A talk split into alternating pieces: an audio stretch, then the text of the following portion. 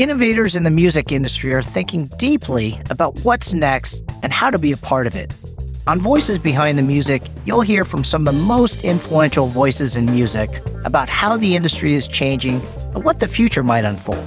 I'm Jeff Yasuda, CEO at Feed Media Group, giving you a backstage pass to what's going on behind the scenes in the music industry. All right, today we are fired up to have Molly Newman in the house. Molly is the president of Songtrust, which is a part of Downtown Music Holdings. She has been in digital music and streaming for nearly two decades, having been at eMusic, Rhapsody, and Kickstarter. Before that, Molly was also an artist manager at Indivision Management and ran A&R marketing for Lookout Records back in the 90s. But I think it's fair to say that here's a gal that really has seen all sides of the music industry, having started as an artist herself, forming the band Bratmobile in Oregon that helped kick off the broader feminist punk movement. What has remained a constant, though, through it all is her love and dedication for the independent music scene and the artists that work their butts off on the road, touring in stinky vans and sleeping on floors just so they can perform great music in front of their devoted fans. And that indeed is a noble cause and why we are in the wild and crazy industry, right? That's right. And yeah, there's certainly many stinky vans in my past. I hope for many more for others in the future. Thinking about the creator ecosystem right now and how challenging it is for so many people, you know, how much people just really crave that performance and connection aspect of what they do. I really do hope that as unglamorous as it really was, it is still pretty joyful. Of course, of course. And Molly, thank you for joining us and today. thanks for having me. That was a yeah. lovely introduction. Great. I'm glad you liked it. Well, for starters, tell us what is Songtrust? What is it all about? Sure. So Songtrust is a publishing rights administration platform. It's something that's available to anyone who would like to collect their global music publishing royalties in sort of one contained area. We operate in the same way that a traditional music publisher does in terms of representing rights and registering them with societies and collecting all of the other new means of generating music publishing royalties now. So, music publishing are the royalties associated with the composition of the song, the actual written work, the melody, the lyrics, the beats, the pieces of it. Whereas what you hear if you're at a restaurant or listening to your favorite streaming service is the recording of a work. And there can be multiple, multiple recordings of an individual composition.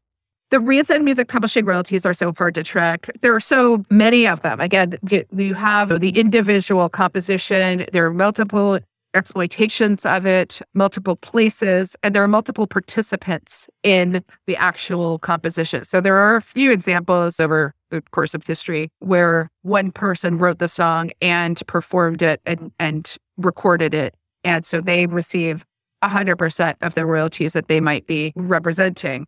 But more and more in the current climate, you see many people contributing to writing a song, lots of people recording it, and lots of people sort of participating in both sides of the royalty picture. What we do is really much more relevant to rights holders and songwriters who have work in the market, who are already sort of like on streaming platforms or have a means to get on streaming platforms, who have some audience you know, there's some activity around the works that they represent. Truthfully, is still like a massive challenge in, in what we do because music publishing has been such a sort of, I don't really want to know how that works kind mm-hmm. of part of our industry. Yeah, and, and I think I mean you you mentioned sort of the dichotomy between I'll call it left brain and right brain, right? The Songtrust is a very left brain service that you know collecting royalties, handling that administration, but artists are right brain, right? And do they want to go through this process of having to do the accounting, what you may describe as, I don't even want to know the brain damage associated with that. And that's, I mean, I think until the the headlines have centered publishing and, and rights administration in the middle of the music industry in such a more active way over the last four years, I think people who were well established into their careers kind of didn't want to know the granular elements of what it takes to do this work, certainly what it takes to do it well. And so we started that effort by trying to help people understand publishing rights, recorded rights versus publishing rights. And then you have performance versus digital. And you layer it down into all the different sort of jurisdictions and countries and, you know, all the sub rules that are applied and trying to make that story accessible enough that people would want to either say, I can do this on my own and I'm going to, thanks very much, or I have another kind of offer in publishing, or I'd love you to do that work for me. And certainly over the past four years as we've grown and the creator world has exploded as well. And there are, and the, you know, the headlines around lots of things in publishing, but you know, the sort of how many more writers contribute to a work. So different challenges on this journey have been exposed in terms of trying to do that super efficiently. I think efficient in publishing administration is something that's not necessarily a helpful way to think about it, uh, but certainly trying to identify new methods and new improvements that you can make in, in terms of working with all of the right societies around the world who some of which are over 170 years old and then all the new emerging means of generating publishing royalties like TikTok wasn't in business in 2018 when I joined the company and started to grow our offer I don't think that TikTok was in business right now, but they might have like already been ByteDance or um, Musical.ly, uh, Musical.ly, yeah, right? so yeah. you know, like all of the things that have changed, but you know, their engagement with our segment and licensing was not yet part of the picture, and I think that that is sort of the wild reality of what we try to do, which is operate in a very sort of historic, in certain cases, like antiquated system, although some of these organizations that have been around for 170 years are probably the ones that are the most forward thinking when it comes to new systems and data investment. I think of, of SACEM, who, sure. you know, is very progressive in their approach to solving these problems. But they are, you know, they also have lots of different French specific rules and requirements. And so it's energizing and challenging at the same time. Well, it sounds like a very complex data science project. And I don't believe that our industry has ever considered it in that way. So, is it fair to say that the role of technology is paramount and that it is incredibly challenging because traditionally music publishing in particular may have been a bit slower to adopt new tech. Is that fair? I think it's fair. I think it's also fair to say that you can't design the technology solutions without the knowledge of this complex landscape implicitly. We we don't just have an elegant blockchain smart contract option for fragments of rights across hundreds of international jurisdictions with different rules. It was interesting if I was listening to a podcast last week from one of my favorite thinkers in our space, Cherie Hu. And at the end of the podcast and the conversation, she was the one being interviewed. And they were talking about, you know, it really does seem like this is such a great solution. This is, I'm paraphrasing, so don't get me wrong, but like something to the effect of, you know, this is such a great solution, but probably mostly for single songwriter worldwide one publisher, you know, kind of like the the most elegant scenario that you might offer. And the reality is, and as I mentioned earlier, the headlines are like how many people collaborate, how many people are being brought in. And now we're talking about a whole new zone of thinking around, you know, shared ownership of who knows what, right? So in our space, I think we try to look at the new dynamics, and certainly some of them are like around catalog sales, big transactions for lots of hundreds of millions of dollars and the micro rates and the micro pennies that add up to many, many, many millions of dollars as well that might not get properly attributed if we don't get some of these foundational pieces right. So we're very focused on today and the current improvements that we can make. We want to be thinking about future improvements and future opportunities, but not distracted by them necessarily because the rules that need to be applied to collect those royalties earned are not going anywhere, no matter what elegant option might come into the headlines. Yeah, I'm glad you mentioned Cherie Hu. She was on episode two of our first season, and she is wildly smart. Yes. well, you mentioned blockchain, and I know Web3 has tremendous sex appeal. People are talking about it. Do you view the blockchain as potentially instrumental in the future of music publishing royalty payments and tracking? I certainly don't want to say it's not, because what I don't know. But there's still a tremendous amount to do with the way that we're currently operating and the adoption that will be required from so many different elements of the rights landscape for that to be the utopic result that I think some tend to suggest it might be. But I think about it in like terms of groups that are sitting in a room writing a song together. And now I think a more likely scenario is rooms anywhere in the world collaborating on a beat through some awesome new software option or creating something, sharing it. And then, like, what's the source of truth of those percentages? What are the splits? Where's documentation? How's that stored? Does everybody agree? So I think that smart contracts seem like a concept that want to suggest that that's how you solve it. There's still compliance, right? Like yes. there's still from you and me, Jeff, agreeing and actually writing it down.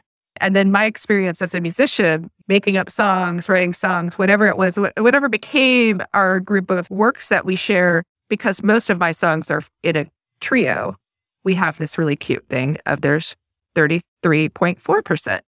Who gets that? So, and then when I go to my band, who I'm like dear friends with all 30 years mm-hmm. later, like, okay, guys, let's just make sure we're writing it all down the right way. Like, let's go into this Google sheet. Who got 33.4% of each single song? You think that's a fun thing to do? Right, Nobody wants right, to do it. Right. right. right. And actually, that's an interesting segue into your past. By the way, I love the name of your band, Bratmobile. I mean, genius. Thank you. Genius. But talk to me about growing up as, you know, did you, I think you were a guitar player. Drummer. You're a drummer. Yes. Okay. Mm-hmm. Okay. I love it. I love it. So you're, you're still playing? Not a lot, but now that I, you know, have the space and I have my drum set set up and it's, it's very sweet. But my daughter, when we moved here and she found a new group of friends, she said, Mom, can you be our coach? for our band. I love it. And uh-huh. so I was like, absolutely. Although my coaching is very much like, do these four things, come back to me and report on exactly what happened. And then I will tell you the next thing. Like, I'm not a teacher. I think a difference, right? right. And, is she a drummer also, or she? Her instincts so far have been with a uh, keyboard and singing, but we'll see. I've, That's given that I didn't start playing music in a and like I didn't buy a guitar until I was 18, and the fact that she's almost eight, I think I can chill a little bit with that, except for the fact that part of my motivation to start a band was that I wasn't encouraged, you know, from a young age. Like there were the group of guys in my high school that would just jam in lunchtime. And they never, it was never even like considered that they would say, like, hey, do you want to play? Or that I would say, hey, let me play. So that was uh, originally when when we started our band, it was part of the reason that we did was like there were not that many people doing it, you know, not that many women visible. And so if we didn't, you know, what happens? And I think cut to the reality of now there are these much more available spaces and programs and whole plethora of ways that people are encouraged to participate in creativity. That's really wonderful to see. I still think that there's lots of room for more, but in terms of gender diversity and, and women contributing to songwriting or producing, it's still pretty, pretty low. Okay. That is something that I think is like how to actively work on improving that area is something that I think about and, and hope that we can be a partner in that too. Yeah, we had Maureen Herman, the bass player. I know, yeah, from, I, know, I know who she is. Yeah. Yeah. From Babes of Toyland. She was talking about that. The, this is uh, Lollapalooza 93, uh-huh. where Babes in Toyland performed. And, you know, again, as an all girl punk trio, you know, all female punk band, indie rock, however you want to describe it. But, you know, she was talking about how they were very different, right? And the on the scene, I think there was another band, L 7 Mhm. if you recall those Oh, yeah. guys, you know. But you know, part of it was, you know, it's- i- interestingly, she said that at the time, and it was a very different time. You know, she didn't actually want to get labeled as an all female band. Yeah. She didn't want to be that sort of kitschy thing. She's she was just we're a band. Well, I mean, awesome. the Babes in Toyland and L7 are like maybe like a couple years ahead of me, but they were on independent, large independent labels. Mhm. And so they, so they were very much like the example when I would go to a record store, every record that I could find of theirs, I would buy every one, right? Like every single, every different color, whatever it was. I was obsessed. But we came up a little bit after with a very like, there needs to be more of this kind of position. And Right. I am no surprise that like people who are already doing it, like, what the H are you talking about? We are doing it.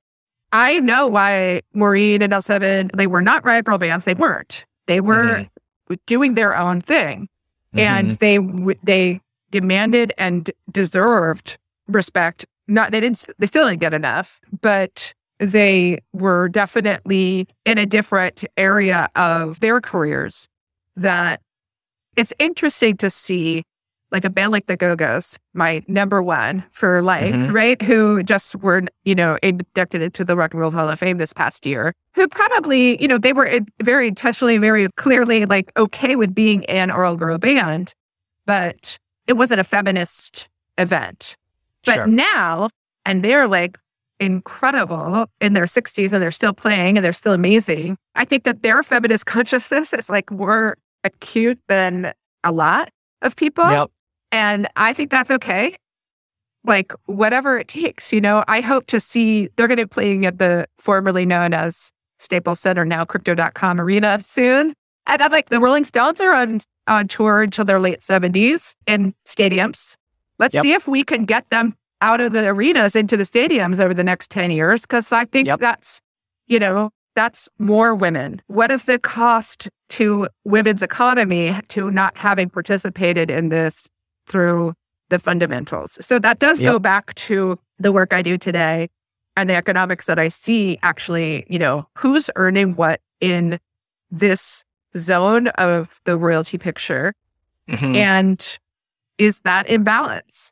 Could you give us a rough estimate as to what you're seeing from a revenue?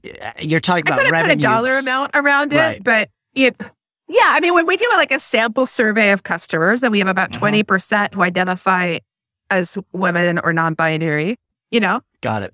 Got it. Okay. A few rapid fire questions Okay. for you that are always fun and I know horrifying for our guests. I heard Anita Hill do some some rapid fire questions earlier this week on a podcast, and she was like, "No, don't make me think about who doesn't know how to answer questions better than Anita Hill."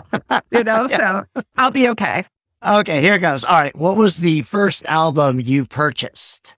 My first vinyl album was the Fame soundtrack. Are you to live forever or? Yeah, No. like the soundtrack for the film. Yeah, I? know. I know. I don't know. I couldn't help myself. Oh, sorry. Okay. Am I gonna? Yeah, I don't think I want to, but like, I wouldn't mind like getting up there. okay. Uh, first concert.